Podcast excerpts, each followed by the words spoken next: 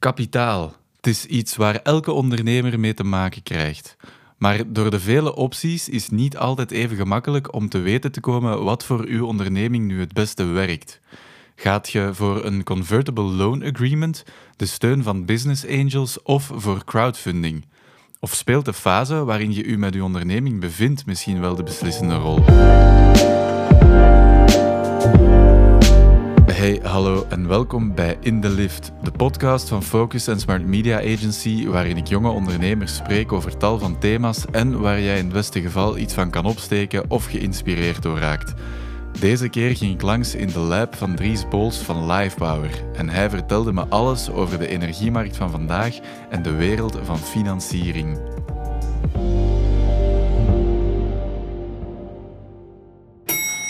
In heel onze transitie naar hernieuwbare energie gaat slimme energieopslag een heel belangrijke rol spelen. En met LifePower willen we op grote schaal thuisbatterijen gaan plaatsen en beheren, die dat we dan tezamen als een soort community kunnen gaan besturen met slimme algoritmes, ehm, waardoor dan niet alleen de huishoudens een voordeel hebben, zoals bijvoorbeeld goedkopere hernieuwbare energie, maar ook dat we heel de netinfrastructuur kunnen ontlasten, door mee het net te gaan balanceren. En daardoor lossen we een groot probleem, op voor heel de maatschappij en kunnen we infrastructuurkosten naar beneden brengen en iedereen heeft er een voordeel aan. Gegroet uh, Dries Bos van, van Livepower. Uh, welkom bij de vijfde aflevering ondertussen van onze, van onze podcast. En ik ga meteen, zoals dat hoort bij een podcast, beginnen met een vraag. Uh, waar bevinden wij ons ergens, ergens momenteel? Wel, wij zitten in The Lab. In de lab, oké. Okay. En de lab, dat houdt in? Dat is uh, een, een, plek waar dat wij um, uh, ja, bouwen en knutselen en, en experimenteren aan ons uh, nieuw systeem I.O. Oké, okay, cool. Ja, want ik, ik zie hier allemaal... ja, het lijkt een, een oude tandartspraktijk met meets bouwvakkerspraktijk of zo, met allemaal bouten en vijzen en... en ik zie hier links van mij batterijen. Kunt je eens beschrijven hoe dat, dat eruit ziet? dat is moeilijk. Um, ja, uh, uh, allemaal batterijcelletjes die samen gelast zijn tot een grotere battery pack, zoals we dat noemen. En inderdaad, allemaal equipment en componentjes die hier rondom ons staan. Ja, dat zouden we nodig hebben om onze prototypes te bouwen. En effectief, dat gevoel dat je hier krijgt, het was hier vroeger een dokterspraktijk, dus dat klopt. Voilà. Kijk. Het blijft een beetje in dezelfde labsfeer ook wel. Ja, absoluut. absoluut. Ja, we zitten hier ook zo in het midden aan een tafel waar dat vroeger volgens mij uh, de, de, zetel of de stoel waar dat je dan in zou gaan liggen, zou, uh, zou gestaan hebben. Er stond ook in de, in de ruimte hiernaast staat ook een, een 3D-printer, dat klopt. Hè? Ja, Wat doen jullie daar precies mee? Die is momenteel um, een component aan het printen die we nodig hebben in onze battery packs. Dat is eigenlijk de battery tray. En die, die houdt alle cellen in positie voordat we die samen assembleren tot één pack. Oké, okay. want die batterij, uh, daar gaan we het zo meteen sowieso ook nog over hebben. Hoe, ja, hoe groot gaat die er, als die finaal af is, hoe, hoe groot gaat die eruit zien dan bijvoorbeeld? Het gehele systeem dat we um, in mensen hun woningen gaan plaatsen, gaat ongeveer de grootte hebben van een kleine ijskast. Maar dat is, dat is geen één fixed size, omdat we uh, dat modulair ontworpen hebben. Dat wil zeggen, iedereen heeft andere uh, noden. Dus sommige mensen gaan een groter systeem hebben, sommige mensen een kleiner systeem, afhankelijk van of ze meer of minder energie verbruiken en capaciteit nodig hebben. Oké, okay. um, cool. En in het concept dat we hebben, valt het kopen eigenlijk weg. De particulier zelf moet niet iets kopen, maar wij gaan het aan plaatsen. En als wij zien dat doorheen de tijd het interessanter zou zijn om daar inderdaad meer batterijen te hebben staan, dan gaan wij daar extra batterijen plaatsen, zodat we daar meer capaciteit kunnen gebruiken.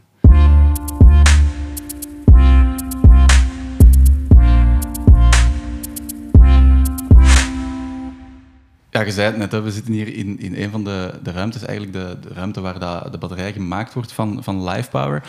Wat doet LifePower precies? Wel, um, we hebben eigenlijk twee aparte takken waar we in bezig zijn. En één tak is uh, het hardware development, zoals we dat noemen. Vandaar deze locatie, waar we effectief um, het ontwerp maken van een nieuw batterijsysteem. Um, daar komt heel veel ja, product development uh, bij kijken, uh, waar we dat ding vormgeven, gaan onderzoek doen naar hoe kunnen we dat zo efficiënt mogelijk doen, uh, zo kosten efficiënt gaan produceren. En dan hebben we een tweede tak, dat is eigenlijk het software development, waar dat we met het team bouwen um, rond een IoT-oplossing, dus dataverzameling van die lokale devices, data naar de cloud sturen en dataverwerking. En dan eigenlijk het, belangrijkste daarvan is onze energy management strategie. Dat is hoe dat we al die systemen gaan besturen uh, doorheen de tijd als die, als die draaien.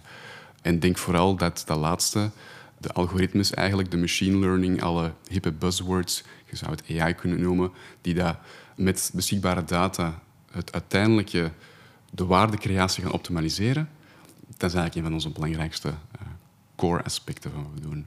Okay, cool. Maar we hebben daar die hardware al voor nodig, dus ze hangen samen. Ja, maar dus, uh, want dat is al meteen heel complex. Hè. We hebben de hardware, we hebben de software. Uh, het uiteindelijke doel van de batterij is? Wel, enerzijds om voordeel te bieden voor mensen thuis die energie verbruiken. Hun energierekening kan daarmee naar zakken. Mm -hmm. Ze krijgen meer onafhankelijkheid van het net.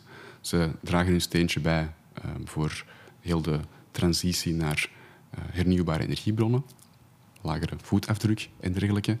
Ook het feit dat moest het net uitvallen, dat ze nog steeds hun lampen hebben branden thuis, speelt ook een rol. Dus dat is, laten we zeggen, voor de energiegebruiker het, het voornaamste. Maar we richten ons niet specifiek daarop. We gaan eerder zelf naar andere bedrijven ons richten, zoals energieleveranciers. En voor hun zijn de voordelen dat we, dat is het belangrijkste van alles, een haalbare business case hebben kunnen uitwerken rond dit concept. Net door hardware en software met elkaar te integreren en te gaan zoeken naar een optimale benutting van die batterijsystemen, niet alleen voor lokaal gebruik, maar ook om het net te gaan balanceren en om dienst te gaan leveren aan bedrijven zoals Elia, die instaan voor de energietransmissie in België, kunnen we veel meer centen eigenlijk verdienen dan dat gewoon een particulier zelf een batterij zou kopen en thuis zou bestaan. En dat maakt, it makes everything happen. Daardoor hebben we een haalbare business case en kunnen we die systemen gaan uitrollen. Hm, dus jullie, jullie batterij is niet alleen voor consument, maar ook echt voor, voor bedrijven? Het kan, zeker en vast. Dat je zegt van oké, okay, kan een KMO deze batterij gebruiken. Dat is niet per se de doelgroep waar we op richten. Wat ik bedoel met bedrijven is dat wij zelf als bedrijf ja. zijn te klein om te gaan zeggen van kijk, we gaan nu dit gaan aanbieden uh, in de markt aan particulieren. Dus ons plan is om via andere bedrijven die reeds een bestaand klantenbestand hebben, dit in een andere package te gieten en te kunnen gaan aanbieden. Oké, ja, dat is duidelijk. Hoe gaat het dan uiteindelijk in zo'n werk? Stel, ik, ik zit thuis en ik kom via internet of via eh, weet ik veel wie, uh, krijg ik te horen van jullie batterij. Wat moet ik dan precies doen? Of, of hoe, uh, ik bestel bij jullie een batterij. Welke voordelen haal ik daar dan uit als, ja. als particulier?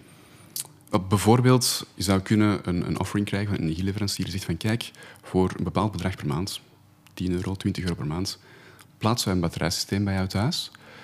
En dan krijg je het extra comfort van die batterij daar staat, je licht aan blijft branden en zo verder. En ga je ook geld besparen op jouw rekening.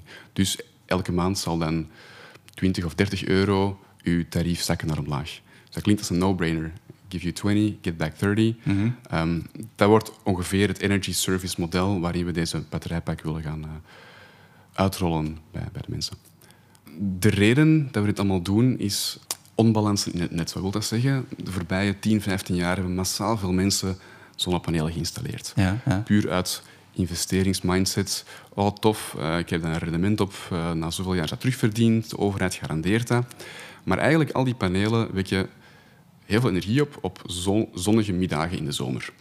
En dat is net wanneer ze die stroom niet zelf verbruiken. Dus ze injecteren in het net dat moet naar andere plekken vloeien en vaak wordt dat effectief dus niet gebruikt. En zijn er, is er te veel energie en moeten andere partijen opdraaien voor de kosten die daarmee gepaard gaan. Trouwens, heel de maatschappij draait daarvoor mee. Dus iedereen, ook heel mensen die zonder zonnepanelen, moeten allemaal elk jaar op hun energiebijdrage meebetalen voor dat probleem op te lossen. Die mensen zelf met zonnepanelen die kunnen dan op donkere winteravonden heel veel energie verbruiken en ja, hun teller draait het terug. Gelukkig, dat stopt allemaal. Dus vanaf volgend jaar gaan tellers niet meer terugdraaien. Mensen krijgen ook een digitale meter. En effectief alleen hetgeen dat je zelf verbruikt op het moment dat je panelen het opwekken, dat is nog positief voor je elektriciteitsfactuur. Wat dus een model creëert waarin het opslagen van die lokale productie en het toch weer zelf consumeren haalbaar maakt. Dus dat is een eerste belangrijk aspect, dat we de gewone injectie van zonnepaneelenergie in het net een stuk naar beneden trekken. En daar ga je het net al deels van balanceren. Dan hebben we geen pieken meer. Er is nog zoiets trouwens, dat heet de duck curve. Als je zou kijken naar een curve waarop het verbruik van de maatschappij staat, dan is dat een enorm dal op een zonnige zomermiddag van alle injectie van panelen, heel weinig verbruik. En s'avonds, mensen komen thuis, productie van zonnepanelen valt weg, zetten hun oven op, beginnen hun elektrische wagen te laden, stijgt dat enorm. En die pieken moeten kunnen opgevangen worden. Hmm. En als je gaat kijken naar de klassieke manier waarop wij energie produceren, bijvoorbeeld een kerncentrale, oké, dat is handig. Die heeft een voortdurende constante output. En dan heb je die windmolens die af en toe wel of niet draaien en zonnepanelen, ja, dat valt dan s'avonds allemaal weg. Dat moet opgevangen worden. Mhm. En ja, dat dat is moeilijk. Dat is moeilijk. Um, we kunnen daar dure gascentrales die eventjes veel zwaarder laten draaien. We hebben ook systemen voor grote energieopslag met, ehm, met water, dat we water omhoog pompen wanneer er te veel is en dan op die moment naar beneden laten gaan. Maar één van die oplossingen zal dus zijn een groot netwerk van geconnecteerde batterijen, LifePower I.O., waar dat we op dat moment bam, heel veel energie injecteren. En wanneer er te veel is, zonnige zomermiddagen, dan gaan we allemaal opslagen. Oké, ja, dat, klinkt al duidelijk. Um, maar dan vraag ik me nog af, want je zegt, die, die zonnepanelen die, die wekken nu uiteraard ook energie op. En dat er veel aan energie wordt geïnjecteerd over het ganse net. Wat is dan het precieze verschil uh, met dat dat op het net zit en dat dat in jullie batterij wordt opgeslagen? Wel, dus opslagen is handig omdat je dan energie kan gebruiken wanneer het effectief nodig is. Ja. Um, om, om een droevig voorbeeld te geven. Vroeger reed ik al eens rond en zei ik overdag de lichten branden op de autostrade. Ik dacht van, allee, onnozelaars. Wie laat die lampen nu branden? Zoveel uh, verspilde energie. nu weet ik van, oké, die worden specifiek aangezet omdat er te veel energie beschikbaar is. Dat zou problemen kunnen veroorzaken. En dan willen ze ergens ontlasten en dat is een van de manieren. En er zijn er heel veel manieren. Uiteraard, ze doen dat niet zomaar. Er zit een verdienmodel achter. Wanneer er te veel energie is, worden bedrijven aangezet om meer energie te gaan verbruiken en worden ze ook betaald om energie te gaan verbruiken. Een bekend voorbeeld is um, andere capaciteit, heb je ook in warmte en koude. Bijvoorbeeld eh, koelcentrales van een supermarktketen, die dat kunnen zeggen van oké, nu moeten we even alle compressoren opzetten, nu gaan we energie verbruiken en we worden ervoor betaald. En als nadien een uur lang die vriezers uitstaan, dan kan niet zoveel kwaad. Dus dan kunnen ze aan de hand daarvan weer nieuwe verdienmodellen creëren. En wij doen iets gelijkaardigs met een batterijsysteem. En effectief, waar ik over spreek, dat heet onbalansprijzen. Um, vaak, en in de zomer bijna elke dag, smiddags, wanneer al die panelen energie injecteren, word je betaald om energie te verbruiken. Dat klinkt gek, hmm. maar omdat er effectief te veel is, word je vergoed om meer energie te verbruiken. Dus als we zo'n batterij bestaan en we kunnen die slim gaan gebruiken, kunnen we geld krijgen om die allemaal op te laden. En dan kan jij die weer s'nachts gaan uh, gebruiken en daarmee koken. Hm. Uh, nu, over het hele energieaspect wil ik het graag uh, straks nog meer met u hebben, maar laten we ons nu nog even focussen op, op LifePower zelf. Hoe, hoe je met LifePower begonnen? Goh, dat is eigenlijk um, heel organisch gegroeid. Ik, um, na mijn studies wist ik van oké, ik ben ondernemend ik wil iets op mezelf gaan doen. Ik wist niet per se wat. Ik had wel de juiste basis, want ik had al in mijn engineering afstudeerwerk uh, een solarboot gebouwd. Ik was daar verantwoordelijk voor het energiegebeuren, dus ik had daar een eerste lithiumbatterij gebouwd.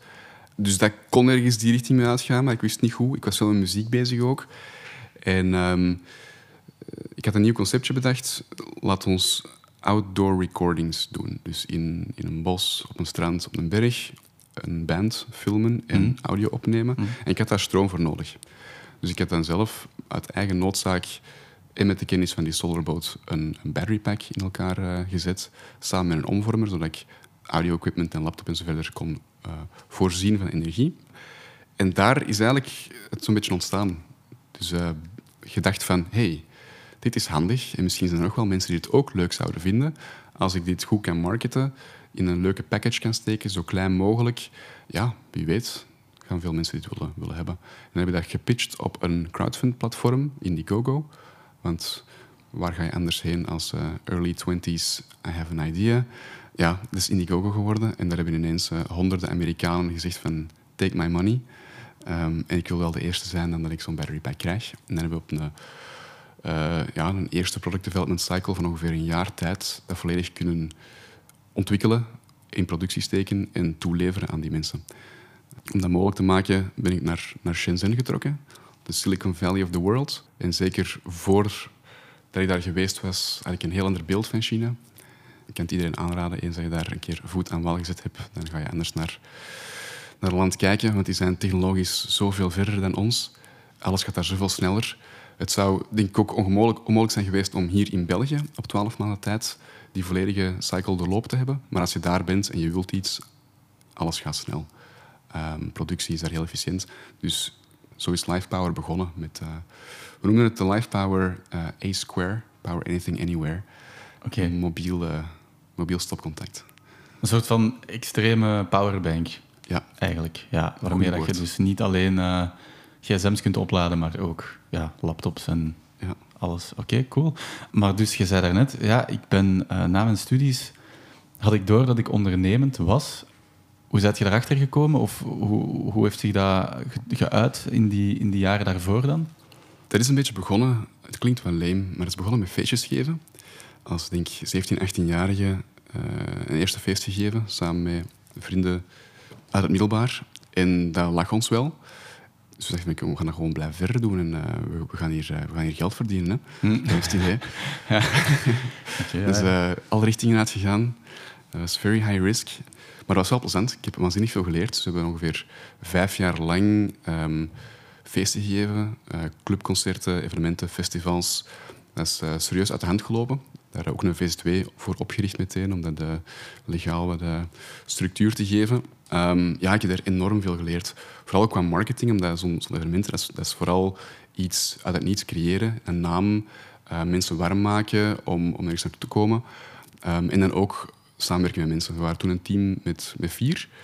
Maar op onze events hadden wij een heel leger van vrijwilligers dat we moesten coördineren en zover. Ik denk zelfs op uh, Antwerp Open Air, laatste editie, de grootste editie, dat we iets van 150 vrijwilligers of zo hadden. Dat is toch wel uitdagend om als oh, was ik toen uh, 21, 22-jarige Ja, ja. dat uh, uh, wat te coördineren en in goede banen te leiden. Dus ja, laten we zeggen, na die vier, vijf jaar had ik daar wel genoeg van. Maar dat, ik heb daar enorm hard van genoten. Dus ik wist toen van, oké, dit soort high-risk endeavors en iets nieuw creëren out of nothing, dat ligt mij. Dit wil ik voor de rest van mijn leven blijven doen. Wat is uw, uw zotste herinnering aan die, aan die feestjes of evenementen? Uh, zalige vraag. Um, God, er zijn er wel veel hoor. Uh, Als je er één moet uithalen, want ik kan me inbeelden dat er toch wel uh, achter de schermen ja, een aantal obscure praktijken gebeuren waar dat je... Ja, ja er, zijn, er zijn veel gekke dingen gebeurd. Um, om maar een voorbeeld te noemen, iets dat mij nu in, het, in het hoofd binnenpopt.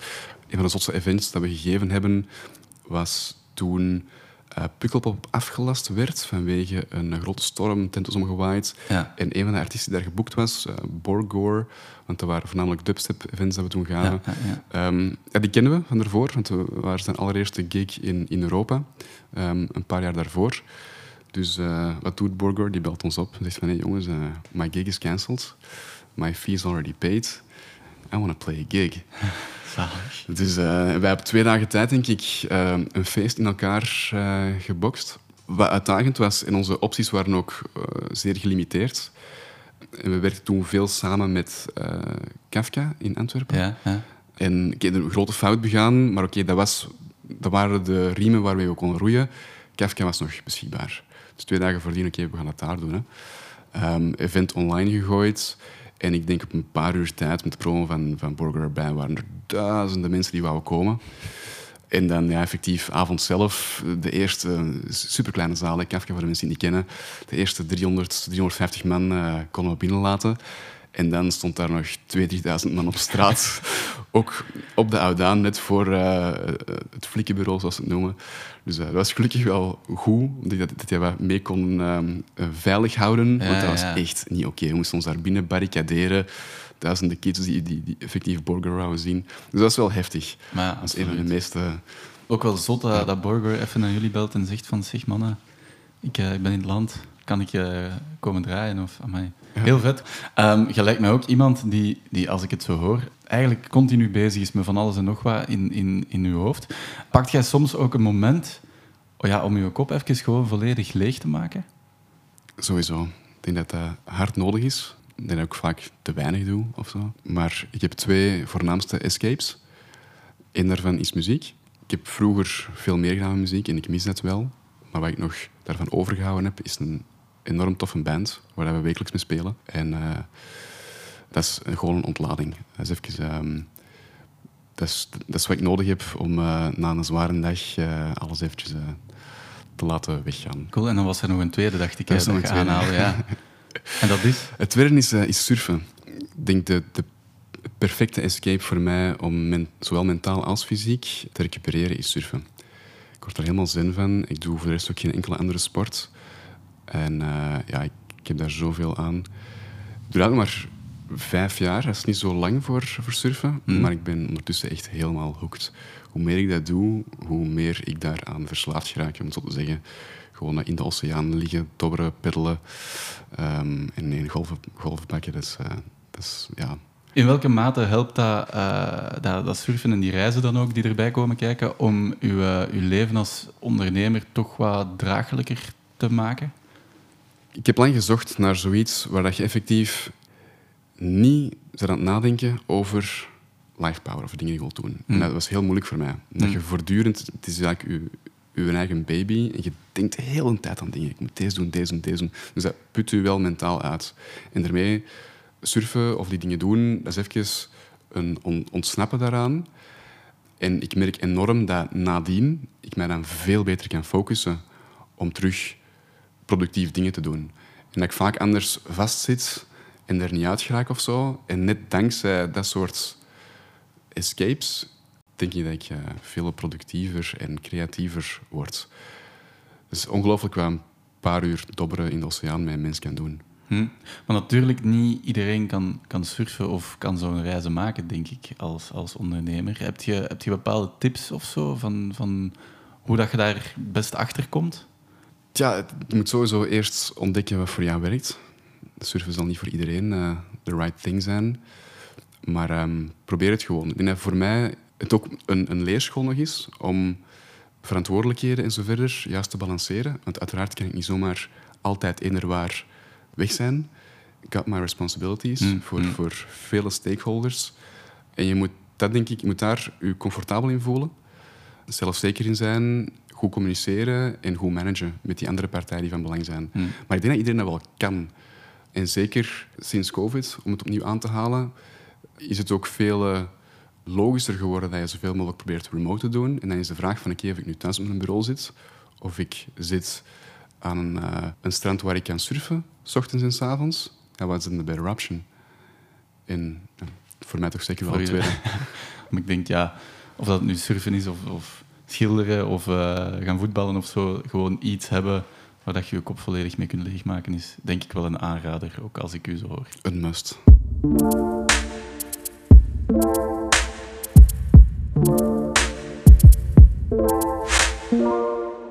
Goed, Ries, we zijn uh, gekomen bij de korte vragenronde. Ik, uh, ik ga je enkele vragen voorschotelen. En je mocht proberen om daarin ja, maximum één à twee zinnen op te antwoorden. Dus echt zo kort, zo kort mogelijk. Zijn er klaar voor? En, uh, ja, zal zeker. Ja, ja het zijn, het zijn random vragen. Dus, random vragen? Random vragen, ja. ja Wie heeft ze opgesteld? Ik heb ze opgesteld. Waar heb jij je, je beste golven ooit al gehad als, als surfer? Ja, Noord-Spanje, Galicië. ja, en wat maakt die golven dan precies zo goed? Dat is een heel moeilijk te antwoorden, maar een combinatie van de omgeving en ja, de kwaliteit van de oceaan daar. Ja. En wat, maakt uh, wat zorgt ervoor dat de kwaliteit van een oceaan goed is? Of wat is een, een, een kwalitatieve oceaan in vergelijking met een niet-kwalitatieve oceaan? Dat is echt een, moeilijke vraag. maar uh, ik ben geen uh, wave-expert, uh, of toch nog niet. Um, ik ben eerder een wave-consumer. Dus I take what comes at me and it's coming down well over there. Naar welke artiest kijkt jij het meeste op persoonlijk? Dat is uh, weer een heel moeilijke vraag. Um, ja, ik denk nu echt aan heel veel artiesten. Ik ga gewoon eentje noemen om er vanaf te zijn. Uh, de zanger van, uh, van Radiohead, ben eventjes zijn naam Tom. York. Tom York, dat Ja. is hem, ja. Omdat die eh, naast muzikaal ongetwijfeld een waanzinnig talent zijnde, ook echt wel alles in orde gestructureerd en, en zo heeft. En, en dat lijkt mij een perfecte combinatie van entrepreneurship en muziek combineren, maar toch een artistiek talent zijn. Dus ik kijk daar wel naar op. Je hebt heel veel artiesten die zonder een agent of een management nooit bekend zouden zijn of, of basically waardeloos zouden zijn, alleen in, hun eigen huiskamer eh, muziek zouden spelen. Maar eh, ja, Tom York is, eh, kan van beide kanten meespreken. Hij is een ja, waanzinnige kerel. Wat zou je vandaag doen mocht je niet doen wat dat je doet? Dat is een goede vraag. Ik heb enorm veel ideeën, voortdurend. En het is mijn rol om die heel een tijd te onderdrukken. Dus om mij te kunnen focussen, zeg ik iemand van nee, gaan we niet doen, gaan we niet doen, gaan we niet doen. Nee, nee, nee. Focus, focus, focus. Dus zodra dat life power zou wegvallen, is het een kwestie van tijd om gewoon te zeggen van ah, yes, let's do this now. Or this, or this, or this. Dus ik zou nog steeds ondernemer zijn waarschijnlijk, Ja, ja, dat maar ik kan andere richtingen uitgaan.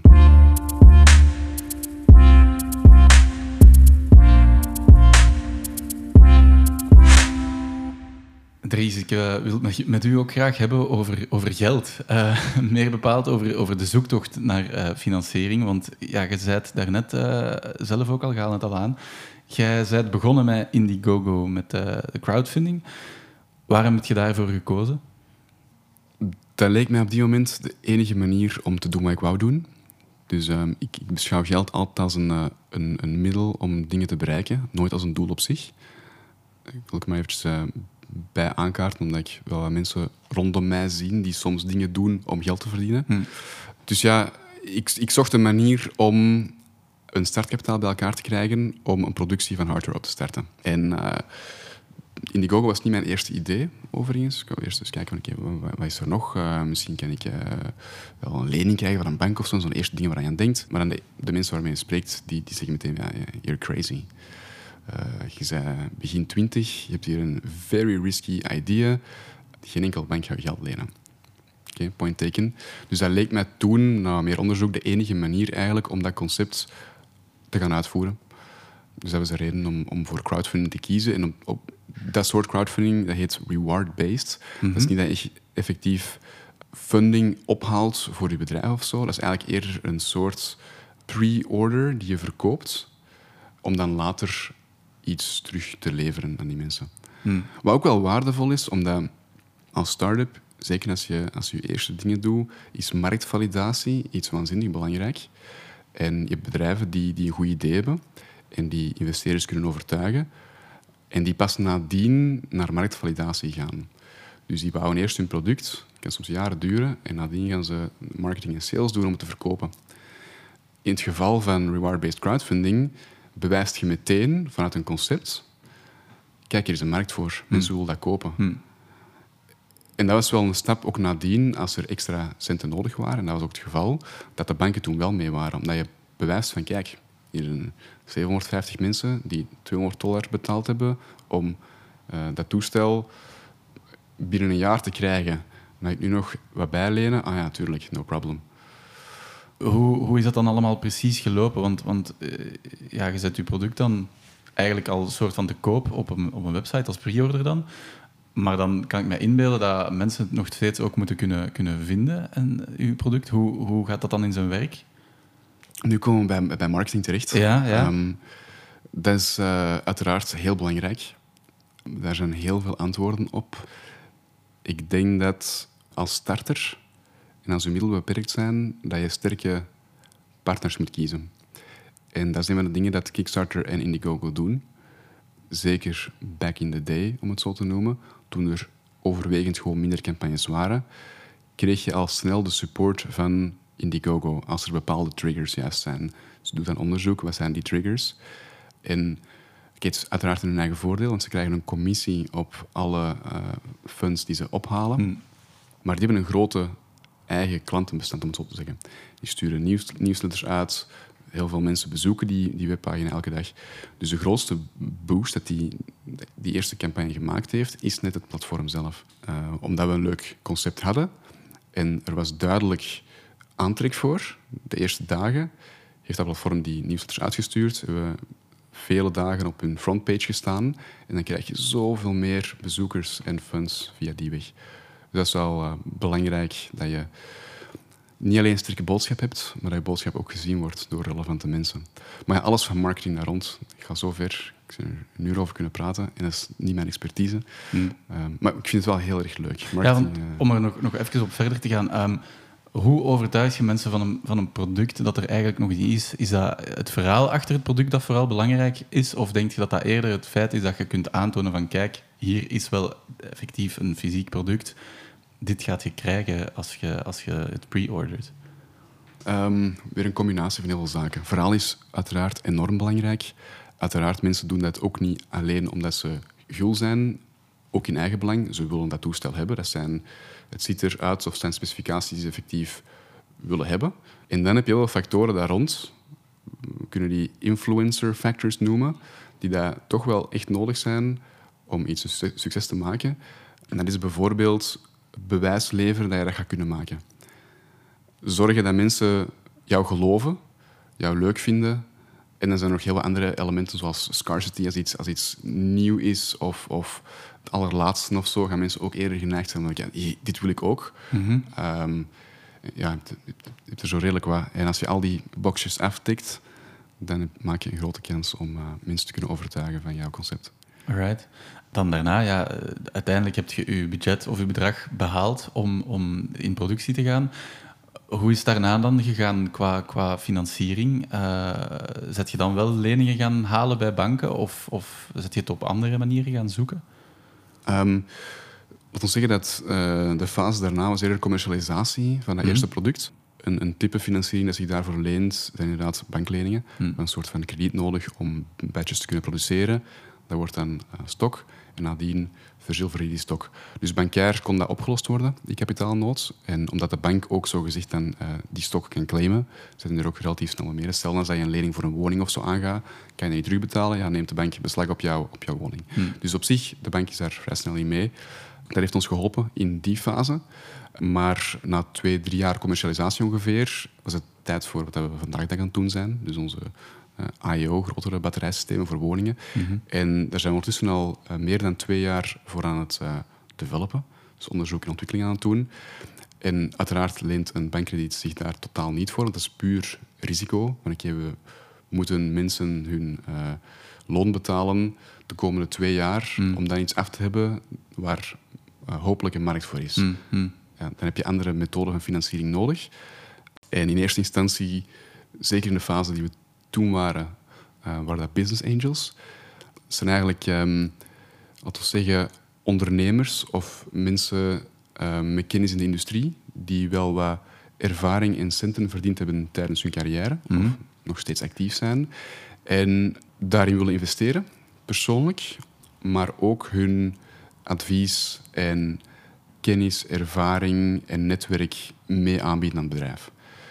En dat is echt broodnodig als je als ondernemer iets wil starten, dat je dat netwerk in die connecties krijgt. Want sindsdien zijn ook heel veel andere dingen gebeurd, dankzij dat we die eerste business, eerste business angels aan boord hadden.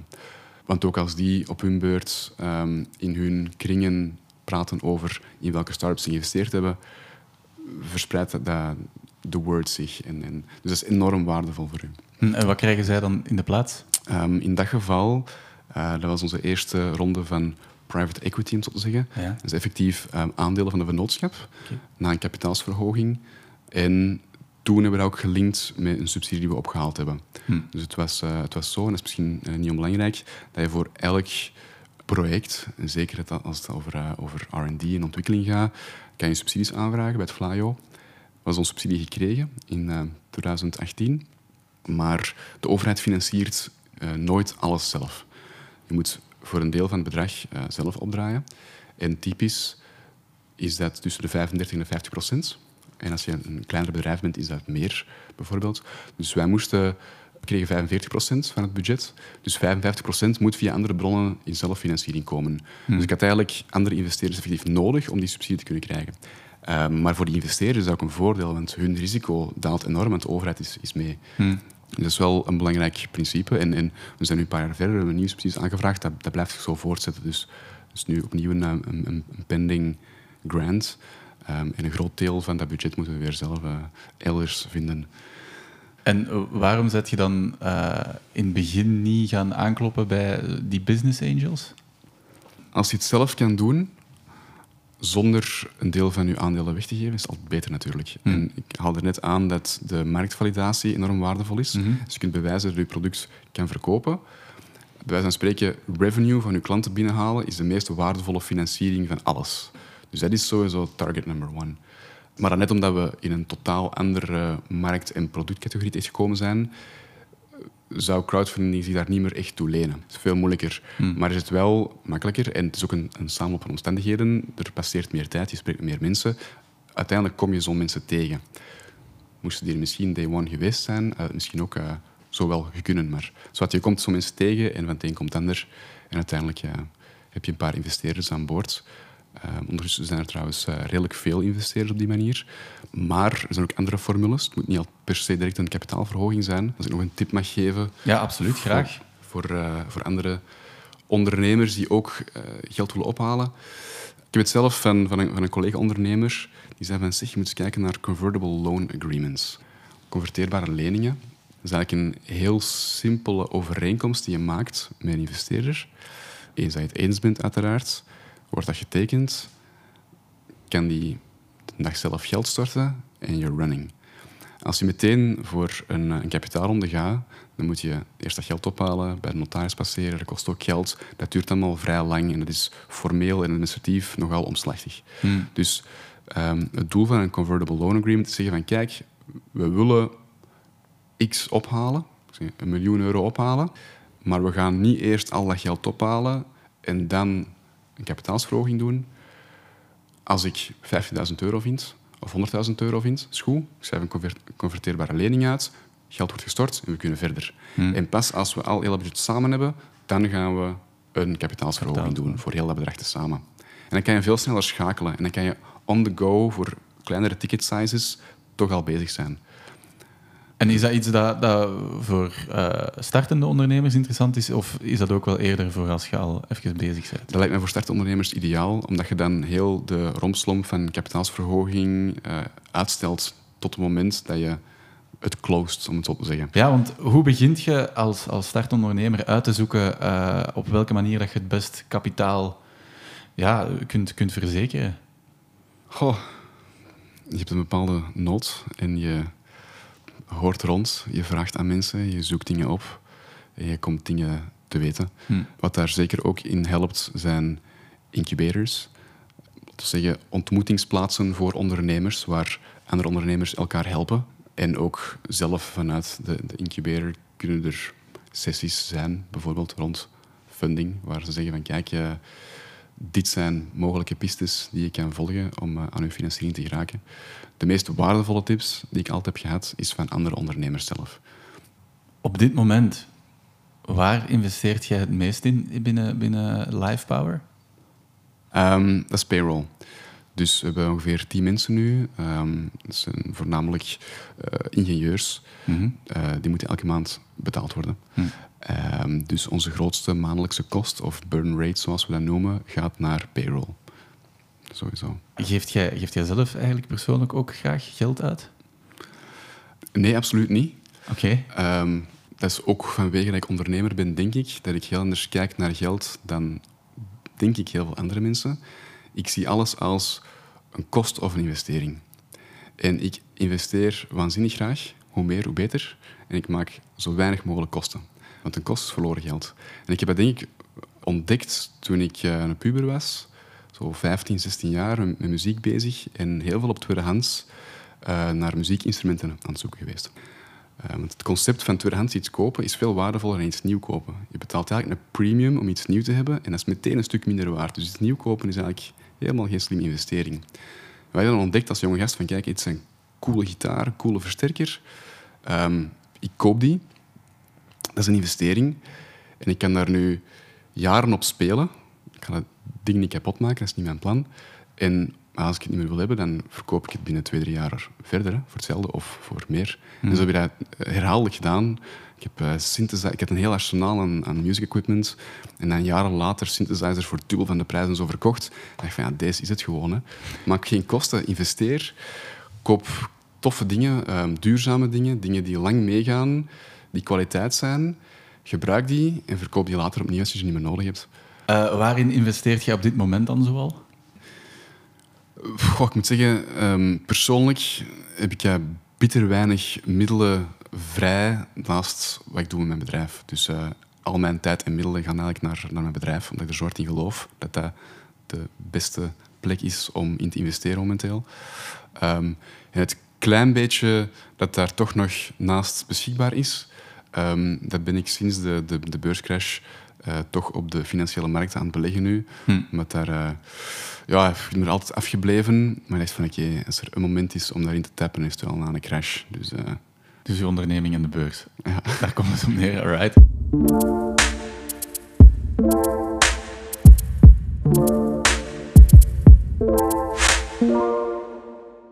Je bent uh, LivePower natuurlijk begonnen met die, met die ja, extreme powerbank uh, waar dat we het daar straks over hadden. Hè, waar dat je dan ook een computer uh, mee kon opladen, maar sowieso denk ik ook wel een gsm. Hè. Dan gaan we naadloos, zo maken we het bruggetje naar onze tech and tools rubriek. Waarbij dat ik uh, graag zou te weten willen komen welke apps dat jij allemaal op je gsm uh, gebruikt om uh, je leven als ondernemer iets draaglijker of iets efficiënter te, te, laten lopen. Dus je mocht je gsm er ook even bij pakken. Goeie vraag. En dan mocht je eens daardoor scrollen om te kijken of dat er apps uitspringen die dat jij ja, dagelijks gebruikt. Of, of misschien niet dagelijks, maar die je wel echt super hard helpen met bepaalde dingen. Is er zo ene die er meteen uitspringt voor u? Goh, uiteraard hebben we de, de, tools of platformen die we gebruiken met LivePower voor communicatie, die heel erg handig zijn, zoals uh, Slack en, en, Monday. Monday is een soort van um, transparante to-do-list, waar iedereen werkt aan bepaalde taken en topics, waar iedereen kan de progress mee opvolgen. Dus je hebt er bijvoorbeeld een, een sprintplanning in en dan uh, kan je zien, oké, okay, uh, uh, die collega is nu daar en daar en daar aan het werken. Als hij ergens vast zit, dan uh, zit hij steeds op stuk. Um, en je kan ook zien wat zijn, zijn backlog is. Alle plannen voor wat hij daarna gaat doen. Dat is wel voor mij een essentiële tool om, om te zien, oké, okay, is iedereen met de juiste dingen bezig? Belangrijk. Heeft iedereen genoeg werk? Zijn sommige mensen overwerkt? Moeten die ontlast worden? Dus wel, ja... Je kunt eigenlijk live monitoren waar dat iedereen momenteel aan bezig is. Ja. en iedereen ook van elkaar, uiteraard, wat het heel waardevol maakt, dat het allemaal transparant is wie werkt waar aan momenteel en waar kunnen we elkaar bij helpen. Dat is een beetje de leidraad. Um, dan een beetje lame misschien, maar um, Keep Notes, de, gewone simpele note tool van Google, waarin ik voortdurend, als ik aan iets denk, iets inzet. Heel kleine to-do's bijvoorbeeld. En dat is ook gesynct in, in gebruik, gebruik Gmail. Um, dus ik krijg meteen dan die notes ook op mijn desktop te zien. Hm. Dus uh, dat is wel heel, heel handig. Wat is, um, wat is de laatste note die je nu daarin hebt gezet? Ik zal eens kijken. Um, ik sprak er net er straks over, uh, over subsidies. Ja? Daar wordt een heel groot dossier voor geschreven. En dan is dat gedaan, dat is weg, dat is een beetje jammer. Dus de noot die ik hier gemaakt heb, is dat ik delen van de stukken geschreven heb voor die subsidie eigenlijk moet omvormen naar artikeltjes die ik kan publishen op, uh, website en LinkedIn en zo. Dus, uh, iets dat ik veel te weinig doe, zo uh, self-social marketing promotion. Je hebt van die mensen die, die elke dag of elke week op LinkedIn dingen posten over wat ze aan het doen zijn. Mm. Dat nooit. Je moet eigenlijk eens beginnen doen om ook mee in de markt credibility te krijgen en de juiste topics. Dus uh, ik dacht, dat is een goed idee daarvoor. Oké, okay, cool. Is er, is er nog een? Um, gewoon omdat ik er voorbij scroll. Ik heb hier een... Um, een wifi-camera geïnstalleerd in de 3D-printer. En dan kunnen we op afstand monitoren of die goed bezig is of niet. Maar is zalig. Dus vaak uh, loopt, dat wel, loopt dat wel vast. En dan, uh, ook als we hier niet zijn, dan, uh, is hij nog goed bezig. moeten we die gaan afzetten of zo. Of opnieuw opzetten. Dat is wel handig.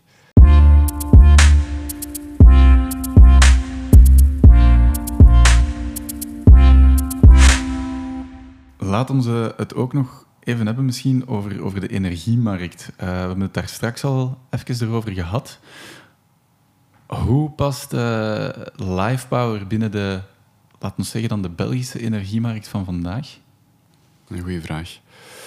Wel, we zijn uiteraard bezig met new technology development. Dat zet ons in een moeilijke positie, want het energielandschap is iets zeer archaïs en, en conservatief. Dus wij zetten onszelf daar als vernieuwende wind die probeert alles beter, te maken voor iedereen. Maar we moeten daar een paar heel grote partijen van overtuigen. Zelf ben ik bijvoorbeeld niet met politiek bezig, maar politiek kan daar een belangrijk vlak in zijn. Dat is nog iets to do om, om te kijken wat we daarin kunnen, kunnen realiseren. Um, en anders is het praten met de grote partijen die vandaag de dag het energielandschap uitmaken. En dat mhm. zijn denk ik in België energieleveranciers, de transmissienetbeheerder en distributienetbeheerders. Dat zijn eigenlijk de, ja, de drie layers in onze energiemarkt. Transmissienetbeheerder is gelukkig een vrij vooruitstrevende partij, Elia. Uh, die hebben heel wat goede ideeën naar de toekomst toe om die energietransitie naar veel meer renewables en zo vlot te doen verlopen. Maar we hebben ook andere partijen, de DSO noemen, de distributiebeheerders, die de kabel eigenlijk beheren en uw aansluiting thuis doen. Dat is een partij die veel moeilijker is om mee te krijgen in het verhaal van nieuwe energietechnieken en batterijsystemen en flexibel gebruik van energie. Ook omdat een groot deel van hun uh, verdiensten afhangen van het verbruik van energie van mensen.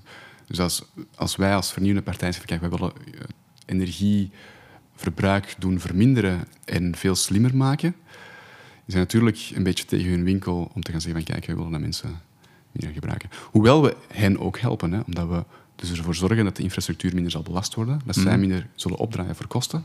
Maar dat moeten we dus proberen uit te leggen aan hen als kleine partij. Hetzelfde geldt een beetje voor de energieleveranciers. Dat zijn de partijen waarmee we in de markt willen stappen. Mijn, mijn ja, job is nu om hen te overtuigen van de meerwaarde die we kunnen bieden, voor zowel particulieren als voor hen, om mee te stappen in ons verhaal. En dat is moeilijk, want opnieuw, dat zijn, dat zijn grote spelers en die willen hun risico minimaliseren. Die zien hoe de markt al, al tientallen jaren gedraaid heeft en mensen verbruiken energie, maken nu factuur op dit en dat. En je wilt dat helemaal anders gaan aanpakken. Mm -hmm. Zeggen, kijk, dat is de oude mindset, laat ons daarmee stoppen. Ja, dat is moeilijk om dat erdoor te duwen. Ja, dat snap ik. Hoe pak je dat dan aan? Goh, een combinatie van cijfers. Want eh, everything's about the money in the end. Mhm. Je moet kunnen aantonen wat ook onmogelijk is. Ik heb geen kristallenbol, maar we hebben wel slimme simulaties van hoe het de markt er zal gaan uitzien en wat dat we kunnen gaan realiseren. Dus aan de hand van cijfers proberen aantonen aan die, aan die gasten van kijk, dit is effectief wel waardevol wat we aan het doen zijn. Mhm. Dat is eigenlijk core number one. Ineens ze overtuigd zijn van oké, het is waardevol, volgt nummer twee, gaat de markt mee zijn, gaan particulieren mee zijn met dit soort systemen. Uh, niet onbelangrijk, want ook particulieren hebben een iets wat conservatieve mindset soms. In dit geval is dat een batterij kopen. Mensen denken dan ik wil een zonnepaneelsysteem kopen voor mijn dak. En dat wil ik eigenlijk helemaal omdraaien. Ik wil zeggen, kijk, wil je investeren in hernieuwbare energie? Tuurlijk, dat kan. En we kunnen daar een, een coöperatief fonds voor oprichten. Iedereen kan voor eender welk bedrag daarin investeren. Mhm. En met dat budget gaan we, waar het logisch is, batterijen en zonnepaneelsystemen plaatsen. Dus op die manier kan iedereen daarin investeren, ook mensen die geen woning bezitten of in een appartement wonen. En kunnen alle andere energieverbruikers, ook die hetzelfde kapitaal niet zouden hebben, wel overstappen naar een veel efficiënter en beter energieverbruik. En in die end is, is het goed voor heel de maatschappij en gaat iedereen daardoor minder betalen voor zijn energie. dat is een heel nieuw concept en gedachtegang waar ik toch wel ja, twee belangrijke partijen van moet overtuigen. Dus enerzijds de eindgebruiker, de particulier, maar ook de energieleveranciers. Hm. Jullie gaan ook, las ik op jullie website, voor uh, volledige energievrijheid. Um, wat houdt dat precies in? Maar ik denk dat vrijheid voor mij persoonlijk iets heel belangrijk is om naartoe te streven. En, en in Life Power vertaalt zich dat in energievrijheid. Zeker in het eerste product, oké, mobiel zijn eender waar energie meenemen waar het niet is. Oké, hm. dat is obvious. In dit geval met ons thuisbatterij is het veel meer onafhankelijkheid van het net. Dus van, kijk, ik, ik, ik kan ergens mijn eigen energie opwekken, het zelf gaan verbruiken en het delen met anderen wanneer het logisch is, geeft een soort van vrijheid die veel verder gaat dan um, er komt een kabel toe aan mijn, mijn, huis en ik moet een servicecontract aangaan, ze leveren mij energie. En als de stroom uitvalt of ze knippen dat weg, dan zit ik zonder energie. En ik denk dat voor zoiets belangrijk als energie in ons leven, alle utilities trouwens, water, elektriciteit en tegenwoordig ook internet, dat, is, dat zijn geen zaken waar we zonder kunnen. Als je daar in je eigen behoeftedeelsvorm kunt voorzien, is dat wel iets dat mee in de idea of freedom zit. Ja, want steeds meer mensen wekken inderdaad hun, hun eigen energie op. Hè, maar het klinkt nu wat als dat, dat dan een soort van ja, bedreiging bijna vormt voor de, de uh, energieleveranciers van tegenwoordig. Uh, zie ik dat juist of, of, ben ik daar volledig fout? Wel, uh, als mensen effectief zouden zeggen van kijk, ik, ik ga op mijn eigen verder en ik koop een grote batterij en ik zet veel panelen en ik ga onafhankelijk verder, hmm. knip die kabel door, hmm. dan is dat een bedreiging voor energieleveranciers en, en andere partijen. Maar dat is helemaal niet slim om te doen. Want enerzijds moet je dan heel veel gaan betalen voor een grote batterij. Dat gaat zichzelf nooit opbrengen.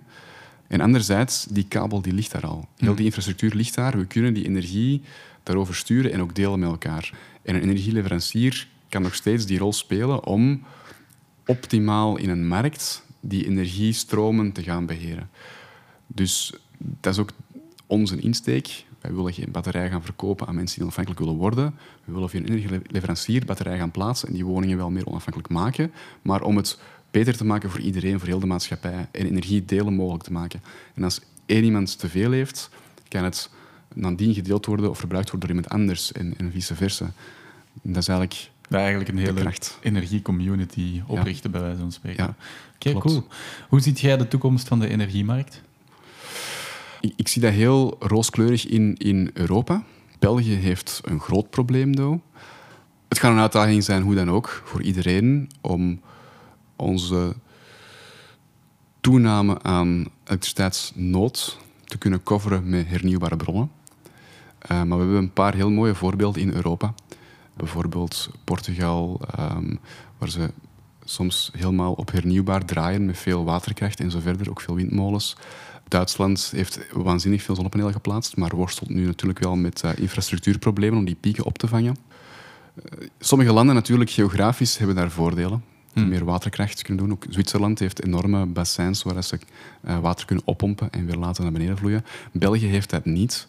Um, wij draaien grotendeels nog op nucleair en hmm. dan aangevuld met wat gascentrales en wat wind. Als we willen die uitstap doen van kernenergie, dan gaan we daar heel veel tijd voor nodig hebben. En die eerste doelstellingen politiek zijn compleet onhaalbaar, dat is duidelijk. We kunnen niet gewoon onze plans afzetten. En als we dat allemaal willen vervangen door solar en wind, dan zullen we er ook heel veel batterijen moeten bijplaatsen om dat uh, mogelijk te maken. Is dat het grote probleem van België waar dat je het daar net over had? Ja, we hebben weinig mogelijkheden, denk ik. En als je rationeel zou kijken naar hoe kunnen we ons energieprobleem oplossen in de toekomst om met zo weinig mogelijk CO2-uitstoot verder te kunnen, dan moeten we eigenlijk nieuwe nucleaire plants gaan bouwen. Dat is de enigste haalbare manier. Um, maar dat wil natuurlijk niemand horen. Politiek is ook onmogelijk. Dus dan uiteraard met dat nucleair afval. Ik vind dat ook al natuurlijk promote ik alles van hernieuwbare energie, is the lesser evil, als je het vergelijkt met alle CO2-uitstoot. Maar het is anders gewoon niet mogelijk. En we gaan ervoor, hè. we gaan het proberen waar te maken, maar uh, het gaat een enorme uitdaging zijn. Dus dat klinkt allemaal een beetje somber. Het mooie is natuurlijk wel dat we hard aan het evolueren zijn, technisch. En dat uh, heel wat kleine zaken, zoals uitrol digitale meter en zo, er allemaal voor kunnen zorgen dat we als maatschappij vele beter en efficiënter en slimme energieën kunnen verbruiken. Waardoor eigenlijk ook weer die enorme nood wat kan gecounterd worden. En er gaan heel veel leuke, slimme energiemanagement tools komen waar je je apparaten soms wel en soms niet gaat gebruiken. Hmm. En als we dat collectief doen doorheen heel Europa, dan kunnen we misschien wel uh, nog rondkomen. Om, om, een voorbeeld te geven, een heel simpel voorbeeld. Als iedereen binnenkort zijn elektrische wagen s'avonds wil laden om zes uur, dat, dat gaat niet. Hmm. Maar we gaan heel slimme tools hebben die weten van oké, kijk, um, hoeveel kilometer moet je eigenlijk afleggen morgen? Ah, 80 kilometer, oké, dan gaan we zorgen dat we tussen nu en morgen vroeg om 10 uur zorgen dat we genoeg opgeladen hebben om die 80 kilometer afstand te kunnen gaan leggen. En als we dat doen op grote schaal, dan hebben we natuurlijk veel minder nood aan, aan pieken en energie en kunnen we veel slimmer energie gaan gebruiken en dan kunnen we er wel geraken.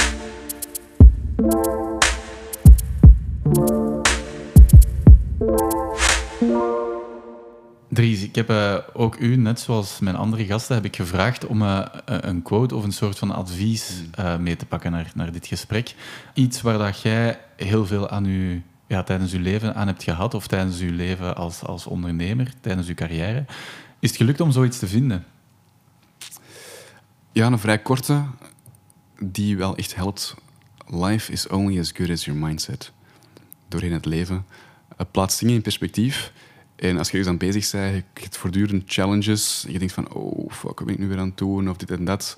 Uh, en je kunt, je kunt voor de stomste dingen um, helemaal doorgedraaid geraken of zo. Of ergens uh, in opwinden of dit en dat.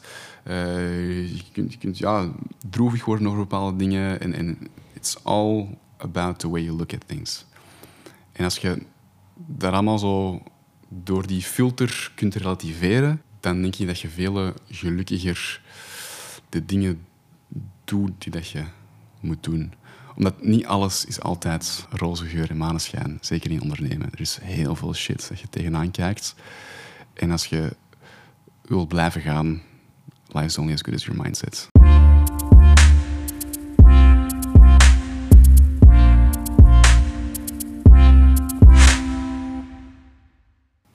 Goed, we zijn, uh, we zijn bijna aan het einde gekomen van, uh, van onze aflevering.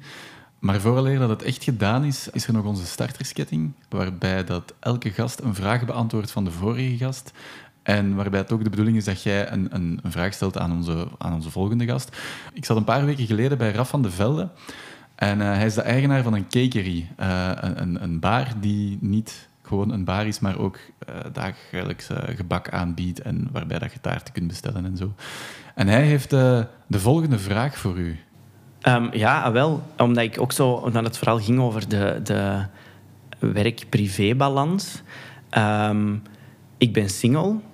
En ik heb ook gemerkt dat dat soms heel moeilijk is om te daten. En, en om dat allemaal geregeld te krijgen en om een lief te zoeken, dat zich daar of mee voor wilt engageren of dat inderdaad zijn weekends wilt opofferen om ja, mij niet te kunnen zien, want mijn weekends vallen natuurlijk niet op zaterdag en zondag. Ja, dus ik vroeg mij eigenlijk af hoe de volgende gast um, het datingleven heeft ervaren als zelfstandige. Ik weet niet of die persoon een relatie al dan niet gaat hebben en hoe dat zij dat eigenlijk onderling regelen. Persoonlijke vraag wel? Persoonlijk, goede vraag, stevige vraag. Ja, ik, zeggen, ik ben, ben ondertussen al een dikke vijf jaar met Lifepower bezig. Intussen tijd toch al verschillende vriendinnen gehad die uh, een deel van de rit hebben meegemaakt. En goede relaties sowieso, uh, sommige wat minder, uiteraard. Ik denk dat key element altijd inderdaad was een begrip van partner voor de dingen die je doet. En het is niet dat je dat verzwijgt of zo in een eerste gesprek. Dus mensen moeten ook wel beseffen of weten waar ze voor staan. Maar ik moet ook wel zeggen dat die eerste jaren van ondernemen was ik veel meer de die-hard ondernemer die voortdurend bezig was. En ook daar heb ik de voorbije jaren veel meer kunnen relativeren. En ik heb nu ook wel zoiets van, oké, als je een weekend kunt spenderen met een, een, toffe vrouw is dat ook enorm waardevol. En misschien past dat mee in het rijtje van uh, muziek maken of surfen. Je moet soms even kunnen met iets compleet anders bezig zijn, het hoofd leeg maken. En daar kan een partner ook wel voor helpen. Dus het moet niet zomaar iemand zijn die, u, die zich schikt naar, oké, okay, je bezig in, in, in, als zoetheid. Ik denk dat het toch waardevol is om die goede balans te vinden. En dat ik die ook deels wel gevonden heb nu. En als het nodig is, dat je natuurlijk iets doet anytime you're there because it's your baby, your company. Maar dat er genoeg ruimte is voor uh, een privéleven. En zeker met een partner die dat begrijpt wat je doet. Ja. Hm. Want, want is het moeilijk om daar tijd voor te maken, voor, voor daten? Of, of nee, absoluut niet. Nee. Ik bedoel, zoals ik net zei, dat is, dat is, is het moeilijk om, om uh, wekelijks af te spreken met de band om te jammen. Nee, want je weet, ik wil daar tijd voor vrijmaken. Het is belangrijk in mijn leven. Ik maak daar tijd voor vrij. Dus ik denk dat uh, een persoonlijk en een liefdesleven even belangrijk is. Dat zijn dingen die, die, die meegaan, die je nodig hebt. Uh, en je moet daar tijd voor vrijmaken. Dat is trouwens een heel belangrijk en ook hetzelfde rijtje. Om misschien een beetje op een andere topic over te springen. Je hebt nooit genoeg tijd. Tijd is altijd iets dat u tegenwerkt. En eh, er zijn vaak ondernemers die zeggen, ik heb geen tijd daarvoor, ik heb geen tijd daarvoor, ik heb geen tijd daarvoor. Ik was ook zo. Ik merk dat ik de voorbije maanden, misschien voorbije jaar, veel meer tijd heb. En hoe is dat gekomen? Dat je maakt tijd voor de dingen die je belangrijk vindt en wilt doen. En dan gaat je helemaal anders kijken.